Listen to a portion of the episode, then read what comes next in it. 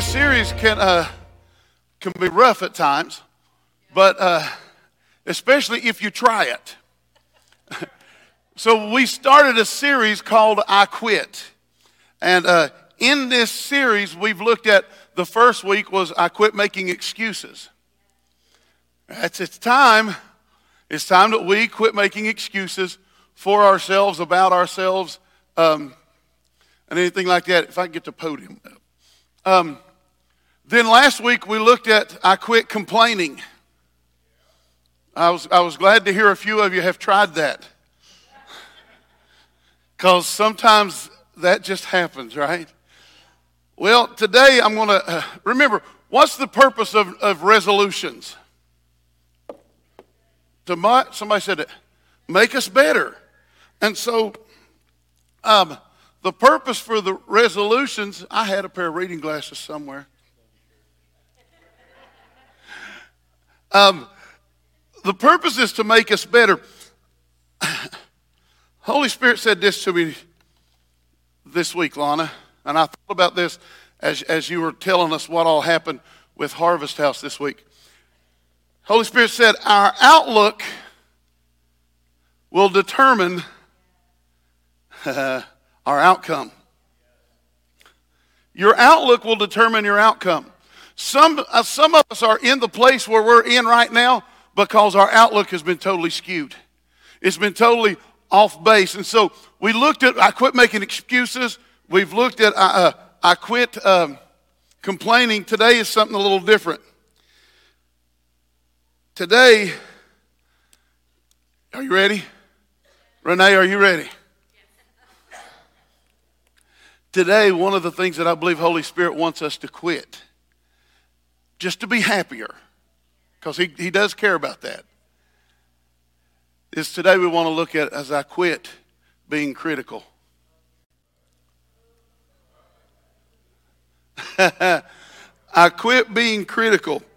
Um, and I know nobody in here is critical. Uh, folks, being critical is not healthy. Try this over here. Well, you answer. Being critical is not healthy. Have you ever noticed a critical person is never happy? They're never happy. They, they, don't want, they wonder why nothing's going their way. Nothing seems to be going right. But every time somebody steps up and starts doing something and it starts going well, then they just want to, well, you know, I really wouldn't do it that way. And, and I wonder in here how many of us are critical. Um, I would dare say, at times, all of us. You know, we've been using the children of Israel as, uh, uh, as our example. Go to 1 Corinthians chapter 10. And today, I know I, am reading several different translations. Um, they're on the screen, I think. Kathy, I hope. I don't know what happened this week. 1 Corinthians chapter 10, verse 11 and 12 from the Passion Translation says it this way All the tests they endured on their way through the wilderness are, are a symbolic picture, an example that provides us with a warning. A warning, somebody say warning, so that we can learn through what they experienced. That's why a lot of what you read about the children of Israel is in there. Well, why did God talk about that? So you and I would learn not to do what they did. And um, so he said, so it's a, an example for us. It says, For we live in a time when the purpose of all the ages past is now completing its goal within us. So beware. If you think it can never happen to you, lest your pride become your downfall. So, am I critical? This is a question I want us to ask ourselves today. Well, first, I want you to look at the definition of critical. The definition of critical is inclined to find fault.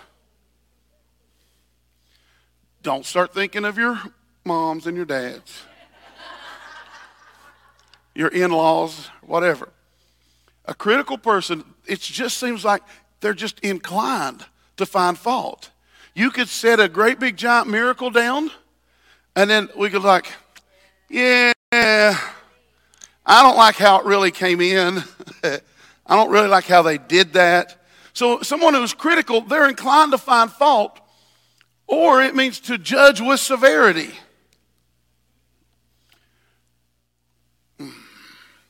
Friday night, I was in a, I was in a service in, in Cleveland, and the guy that was ministering, he brought up uh, Eli and his two sons. Do you remember their names? Hophni and Phineas. you know, one of their names meant uh, pugilant. He was a fighter. The other of their names, and I think it was Phineas, his name meant judge or judgmental. And he was actually talking about how even within the church, you have the priests who are either given to fight or they're given to judgmentalism. And I wonder how much through all the church have we become this? We judge people with severity. And I love the rest of this definition, Brent. It says, dwelling on the perceived faults. In other words, what I think is wrong with them. It might not be wrong, but I think it's wrong. Oh, I would never do that. Did you hear what Rachel did? I don't know about you, but I would never do that. I would never tell that. We judge them based on, we dwell on their perceived thoughts without any regards to their good points. Now, if this sounds like you, you may be a little judgmental. You may be a little critical.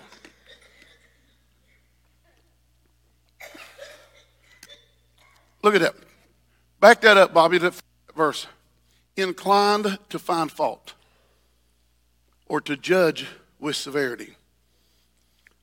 so we hear people say these little things. I'm the least judgmental person I know. I'm not the judge. I would have never done it that way, but I'm not the judge. Oh, oh, oh, oh, oh, hold up, hold up. Elizabeth, let me tell you how, how bad Danessa is. But I'm not telling you that so you can have, think bad of her, but now me and you have to get together and pray for her. Oh, yeah, it's okay. It's, a, it's okay. Go over here and tell Ocean. And, and we'll all three get, well, Ocean's over here going, what's going on? I said, well, let me tell you about Danessa. And now the three of us are over here. We're not gossiping. We're not being judgmental. We're not being critical. We're just concerned. We just want to make sure everything's okay. I know nobody in here does that. Or I pick up the phone because nobody gets together anymore. Or I pick up the phone and I call Brenda and said, Did you, Alice? No. Well, here's what happened. I would have never done it that way. If she would have done it the way I told her, everything would be okay. But listen, I'm not being judgmental. I'm not trying to be critical with her. But let's pray. And next thing you know, there's a prayer chain. there's a prayer chain that's went everywhere. And everybody's, now everybody, Alice walks into church next Sunday, and a hundred people look at her go, mm-hmm we look at her and we judge her with severity without any regards to her good points. And we all fall into this where we get so hung up on what's wrong with something, what's wrong with someone, that we never look at the good that can still come out of it, only that it doesn't fit my bill. Let me tell you one of the worst ones for it. Just keep looking straight ahead. Nobody knows I'm talking about you. Facebook. We can criticize real good on Facebook because nobody can say nothing to me. And if I don't like what you got to say, I'll See, folks, we have fallen into this thing where we're just so inclined to find fault. We, we, so we, we complain about everything, and then we are critical about how everything's done. And now you wander around and you notice this person's never happy. Why? Because they've not found anything good in any situation now. Everything's bad. It's all gloom. It's all doom. It's all despair. It's all, what's going, oh. And we just mask it by saying, I'm just concerned. Go, if you will, to Numbers chapter 12. We're going to read a lot out of Numbers 12 today. Numbers chapter 12, I'm reading out the New Living Translation, says this in verse 1. And while they went to Hazeroth, Miriam and Aaron criticized Moses because he married a Cushite, a Cushite woman, which was an Ethiopian. So here we find Moses out in, out in the wilderness, and he marries a woman who was not of his race, and the prophetess of Israel, who was Miriam, and the high priest of Israel now began to criticize Moses because he made a choice to marry someone out of his race. I could stop right there and we could preach a whole other thing on this, but we won't. Verse 2 And said, Has the Lord spoken only through Moses? Has spoken through us too? What's, the, what's those last four words? Five words? But the Lord heard them. Don't let us not ever think for a moment that when we fall in to criticizing, when we fall into judging someone severely without any knowledge of their good, whether we like what they've done or not, when we fall into that critical spirit, it's God who hears. She was a prophetess. And it will show later on that it really started with her. She was, she was a prophetess. He was the high priest. But they began to criticize. And listen, anytime you criticize somebody, what you really want to do is tear down the gifting and the calling of God on their life. Well, hasn't God talked to us too? He don't only talk to Moses. Let me tell you, not this church. But you see this in churches all the time. Who do you think he is? God speaks to me too. Why does he get to make the decisions? Oh, come on. You see, we got real quiet, Brent. Why do they get to make the decision? God talks to me too. God hears from me. Oh, because we've never learned order and structure. Rachel and I sat in my office last week talking about people don't understand what actual submission is anymore. Not subservienthood, but what submission authority. And so we hear all these critical things and, and, and they say, well, you know, I wouldn't have done it that way. And besides, he's not the only person God speaks through. Hey, do you remember when Jesus was in his own hometown? and he started to do some miracles. And they said, wait a minute, man, I know you. Your daddy went to church with us. Your sisters are over here right now. You put your pants on one leg at a time or your robe on one arm at a time the way I do. Who do you think you are coming in here? And their critical attitude of that person actually developed an unbelief in their heart. Because they began to be critical of who he was. Oh, folks. But anyhow, let's go back to Moses. Uh, verse 3. Now, Moses was very humble, more humble than any other person on the earth. A critical spirit will most likely always start with the person you are closest to. This was a brother and a sister. Let me, let me tell you something. I am not going to go over here and be critical of Bob's wife, but I will be critical of mine. Come on. Why? Because she's closest to me. I see her faults. I see the things. No, not my wife. She's perfect, but you know. Um, but see, this critical attitude, this critical spirit, it always comes up to the person we're closest to. It always comes up to the person in immediate direct spiritual authority in our, in our life. This is not going to get me a whole lot of. I'm glad y'all voted for me last week.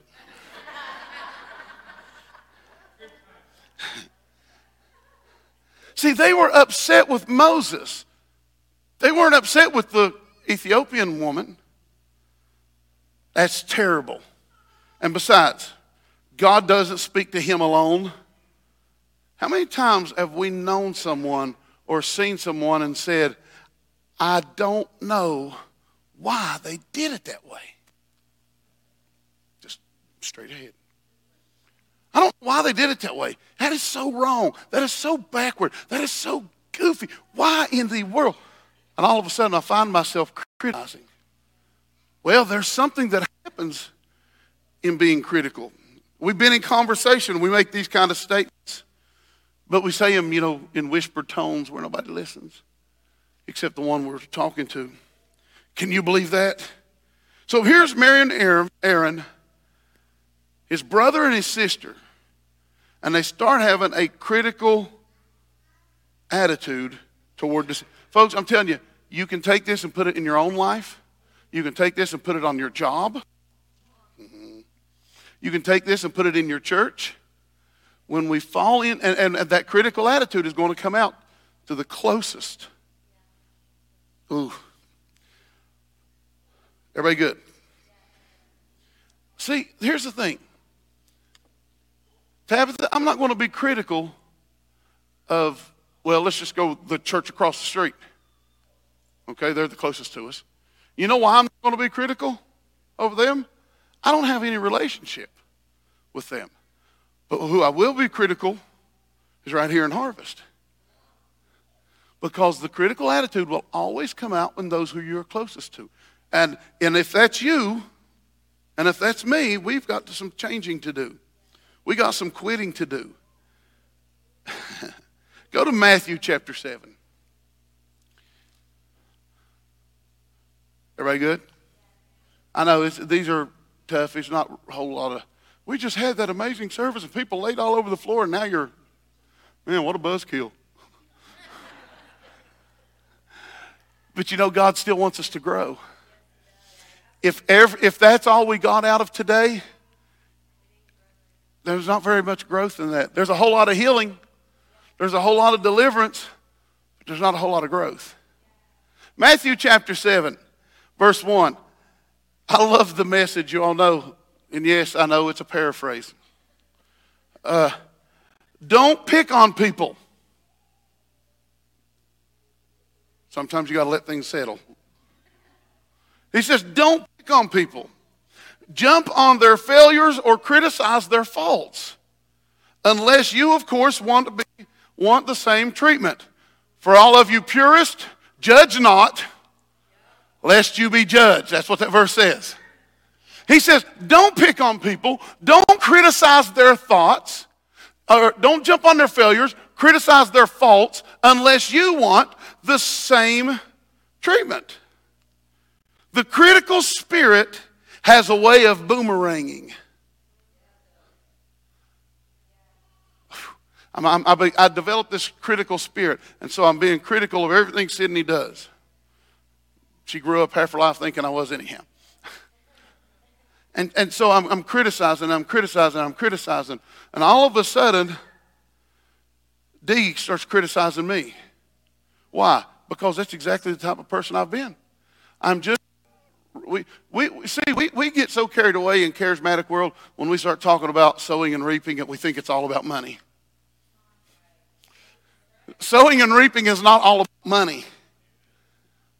He says, Whatsoever you sow, that shall you also reap. So if I'm just being critical all the time of, of Sydney, guess what? Somebody who's real close to me is going to pay the favor in return. So how critical are we of our, of our families? Verse, uh, what verse are we on? Uh, critical spirit is the way of boomeranging. It's easy to see the smudge on your neighbor's face and be oblivious to the ugly sneer on your own. See the, see the speck in someone else's eye. He said, Do you have the nerve to say, Let me wash your face for you, when your own face is distorted by contempt? For this whole traveling roadshow mentality all over again. I love the message. What is it? It's the whole traveling roadshow. It's playing the holier than thou part instead of just living your own part. Wipe the ugly sneer off your face, and you might be fit to offer to wash another, to, to offer a washcloth to your neighbor. Folks, you know what the word says is an unruly member? Say that again. The tongue. All of these series so far has been about how I control my speech when dealing with God and others.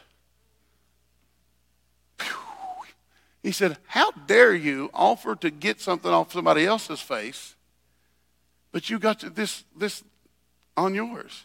How dare you offer to get the speck out of my eye when you got a beam sticking out of yours? Or a plank, King James says. When we develop a critical attitude, we, we, it's like we, we forget what we look like. We forget that my faults. And, I'll, I'll, and, and, and see, it's easy, Rachel, to forget my faults if all I do is focus on Tyler's. Forget that I have things in my life to change, Jeff, if I just focus on him. Because let's be real honest, right? How many of you like to say, look in the mirror and say, you got to get your act together? You got some things going wrong. You got some things happening. And all God's trying to let us know here is you have to stop with the critical attitude before you end up finding this judgment of yourself. Here's the problem with a critical attitude is first off it spreads. Critical attitudes never stay with one person. Why? Because misery loves company. So if I'm miserable and I'm just constantly being critical and I'm constantly being critical, you know what? I need to make sure that everybody understands how wrong Tyler is. That's what you get for taking a day off, huh? So I'm going to go to, I'm going to sit. Listen, you know my son-in-law Tyler? Let me tell you about him. He ain't as good as you think he is. He, he, he's got everybody fooled comes in, smiles, talks to anybody. He's got everybody fooled. You don't know what kind of, see, what am I doing? I'm, I'm all of a sudden, I'm, I won't change her mind. I'm going over here to change his mind. Because a critical attitude spreads. It happened with Miriam and Aaron. She started criticizing Moses because he married a woman outside his race, and then, then Aaron jumped on the same boat. Here's the problem this critical attitude can spread throughout a job, throughout a family, throughout a church, faster than one of the biggest things I've ever seen. It's, it's like a super spreader event. My thing is, is I try to avoid people who are critical. Say hi and move on. Numbers, go back to Numbers 12 1. It says that when they were at Hazeroth, Miriam and Aaron criticized Moses because he had married a Cushite woman.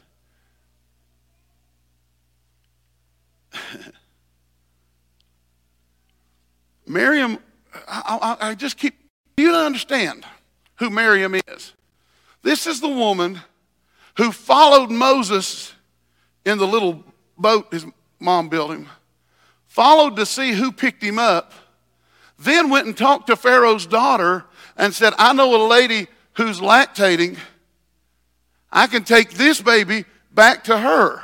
This was Miriam. She is vital to Moses' story. She was vital to Moses' life. She worked out the deal with Pharaoh's daughter. She, she worked out the deal that when she stood in front of the, the waters when they parted, she's the one that led all the women into singing and dancing. She was known as a prophetess, and yet she struggled with a critical spirit. I want to say this just because somebody has some things going wrong in their life does not negate the call of God on their life. Oh, come on. Well, I don't think that Jody should be this because this is what Jody really is. See, we, we get this idea that the anointing and the calling of God on someone's life means God has put his stamp of approval on everything they've done. God doesn't put his stamp of approval on everything, but it doesn't mean because, you know, the word says that the gifts and the callings of God are without repentance. God is never sorry he called Jody. And whatever you know about Jody doesn't change the fact that God still works through Jody. Mm. Miriam's considered a prophetess. But here she stands. Go to Ephesians 4. I hope I'm giving you, the, I hope you're getting this the way I got it. This is tough. I had a, a, a, some guests here last week and they said, next time I come, I'll wear steel toes. Um, I said, give us two or three weeks. It's not always this rough. Ephesians chapter 4, verse 29 from the Passion. Never let ugly or hateful words come from your mouth. Somebody needs to read that first two words real loud. And, try it again. And, so when should I let ugly or hateful words come out of my mouth? Just keep looking straight ahead. Never. Can you imagine a group of people who will catch this spirit of I'm not going to allow ugly or hateful words come out of my mouth. And matter of fact, I want to go so far as in when Ted comes into my office on Wednesdays, like he does every Wednesday, because that's the only day he's in the office. Uh, we'll fix that eventually. Uh, when he comes into my office and he's, oh man, he starts running so and so down, that I'm going to say, mm, You got an office next door. Go to work. we stop, but see, we don't do that. What do we do? We sit and listen. Why? Because a critical spirit spreads. It's easy to take on a critical spirit. But I like what the passion says here. And never let ugly or hateful words come from your mouth. But instead, that means there's something else you have to replace those with. But instead, let your words become beautiful gifts that encourage others to do this by speaking words of grace to help them. The Holy Spirit, verse 30, the whole, now jump down to verse 31. We'll, we'll read these a little bit out of order.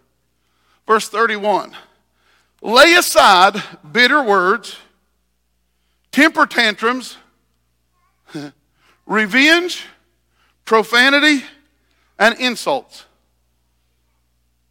These are things that you and I, you and I, have to get out of our lives.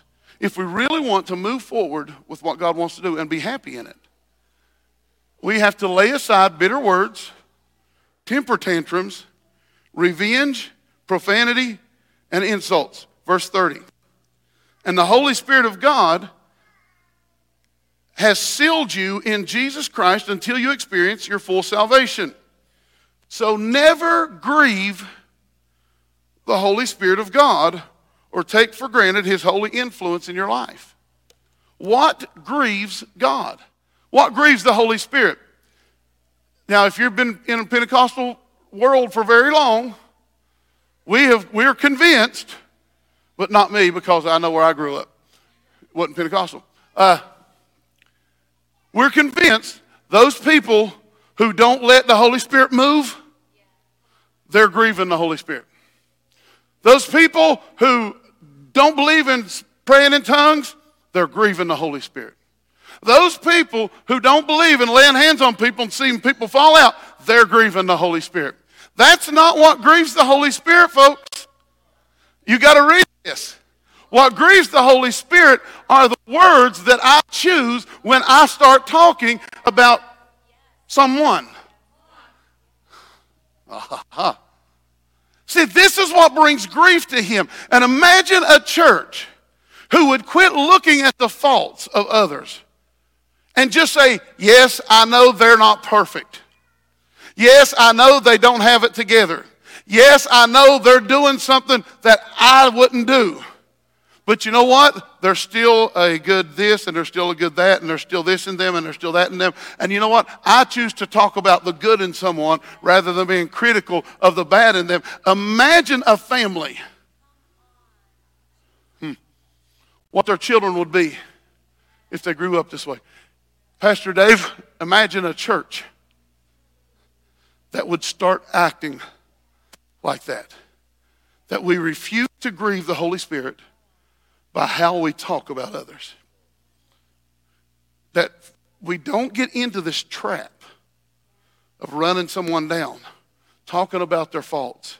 He said, and the Holy Spirit who has sealed you, right? In Christ until you experience the full salvation. So never grieve the Holy Spirit or take for granted his influence in our lives. And the next verse we just read lay aside bitter words, mm-hmm. temper tantrums, revenge, profanity, and insults. Back to Numbers 12 2. Numbers 12 2. And they said, Has the Lord not spoken to, only spoken through Moses? Hasn't he spoken through us too? But the Lord heard them. You know what the real problem for these guys was? It really wasn't the, the fact that he married that Cushite woman. The real fact, the real problem to them was, is was Moses was getting the attention they craved. Well, God talks to me too. He don't just talk to Pastor Brent. And Pastor Brent is glad he talks to you too. But here was the real reason. They began to be critical because he was the leader. He was the one in attention, the getting attention that they wanted. Oh my goodness. And so that's what happened. And it happens to us. Well, we're nothing important. I'm, you know, such such silliness. And we can have a critical attitude to our boss. If I, how do you know? Because I've heard this. Well, if I was in charge, I wouldn't do it that way. Come on. Critical spirit. Well, I, you know, and the real issue is they have something we want. We, we become critical of people when we're not, oh, who do I look at for this? We become critical of people when we're not happy with who we are. And it's easier to talk about James just because I'm unhappy with how I am. And so I look at James and I just start criticizing everything I know about James and everything about James. This, go to Romans 2. Is this making sense? Something else to work on, Lana. because it is so easy. Genesis, um, not Genesis, Romans chapter 2, verse 1 from the message says, And those people are on a dark spiral downward. But if you think that leaves you on the high ground where you can point fingers at others, think again. Every time you criticize someone, you condemn yourself. Who heard Aaron and Miriam's criticism? It says, and the Lord heard them. I love this. He says, every time you criticize someone else, you condemn yourself. It takes one to know. That's why I like the message. It takes one to know one. Judgmental criticism of others is a well known way of escaping detection of your own crimes and misdemeanors. So why are we, why are we falling into this? Because we're insecure in ourselves. Folks, you need to find your security in Christ and not in how much you are recognized by others. And when I can get that, Emily, that I'm okay with me in Christ, I won't try to work so hard and judge someone else so hard because I know I'm okay. I told you about the video years ago a little girl was trying to buckle herself in her car seat. And her dad says, You want me to help you? She said, No, thank you. Well, here, let me help you. No, thank you. Oh, you need some help? And finally, the little girl says, You worry about yourself. that's, been a, uh, that's been a theme of mine, Kevin. I just need to worry about me. If I can handle, I've got enough to work on. Jesus is, and the Holy Spirit and the Father has, have enough in me to, for me to work on me, Brenda, I don't have time to worry about what's going on with you. Now, when we develop a, a stronger relationship and God says, hey, see, it's what you get sitting up front. Uh, and we, we get closer, and then God may say, hey, help her along in this. But until then, I need to worry about me. Uh, go to the next verse there. Uh, he says, But God isn't, isn't so easily diverted. He sees right through such smoke screens and holds you to what you've done. You didn't think, did you, that just by pointing your finger at, at others, you would distract God from seeing your misdoings and from coming down on you hard? Or do you think that because He's such a nice God, He'd let you off the hook? Oh, my. You better think this one through from the beginning. God is kind, but He's not soft. And in kindness, He takes us firmly by the hand and leads us into radical life change. That's where He wants to put us. Here's the next thing I want you to know. Not only does a critical attitude spread, and we're almost done, not only does a critical attitude spread, but it doesn't sit well with God. Verse 4 of Numbers 12. Verse 4 of Numbers 12. So immediately the Lord called Moses, Aaron, and Miriam and said, Go out to the tabernacle, all three of you. So the three of them went to the tabernacle. The Lord descended in a pillar of cloud and stood at the entrance of the tabernacle. Aaron and Miriam called, and they stepped forward. What's one say? And the Lord heard them. Now God's calling them on the carpet. He said, Step forward. And the Lord said to them, Now listen to what I say. If there were prophets among you, I, the Lord, would reveal myself in visions. I would speak to them in dreams, but not to my servant Moses. Of all my house, he's the one I trust. Ouch. I speak to him, one of my, this is another one of my favorites, Jody, face to face clearly and not in riddles. He sees the Lord as he is, so why were you not afraid to criticize my servant, Moses? Y'all good? He said, You should have been afraid. Man, what, Lana, what if that became us? That we're just afraid. Not a fear. I mean, like, oh, but what if it just said, I'm afraid to talk and criticize Greg. That's just, God's got his hand on him. God's doing something in his life. Is he perfect? No. Is he going to do it right all the time? Ruth says no. But I'm, I don't want to, I, me and God, I'm going to stick with me and God. We're going to be good. So you do you, boy. you do you. And when God tells me to say, hey, go have this conversation with Greg, then me and him will have a different conversation. But until that time, you worry about yourself. He said, Why were you not afraid to criticize my servant Moses? And the Lord was very angry with them. Now remember, anger doesn't mean that he wants to hurt them. I have kids in this room. I have been angry with them a time or two. But that doesn't mean I don't love them. Anger and love, come on. And he departed, and the cloud moved from the tabernacle, and there stood Miriam. See, this is why we know it started with Miriam, because it didn't affect Aaron. And there stood Miriam, her skin white as snow from, the leprosy, from leprosy. And Aaron saw what happened, and he cried out to Moses, the very one he criticized.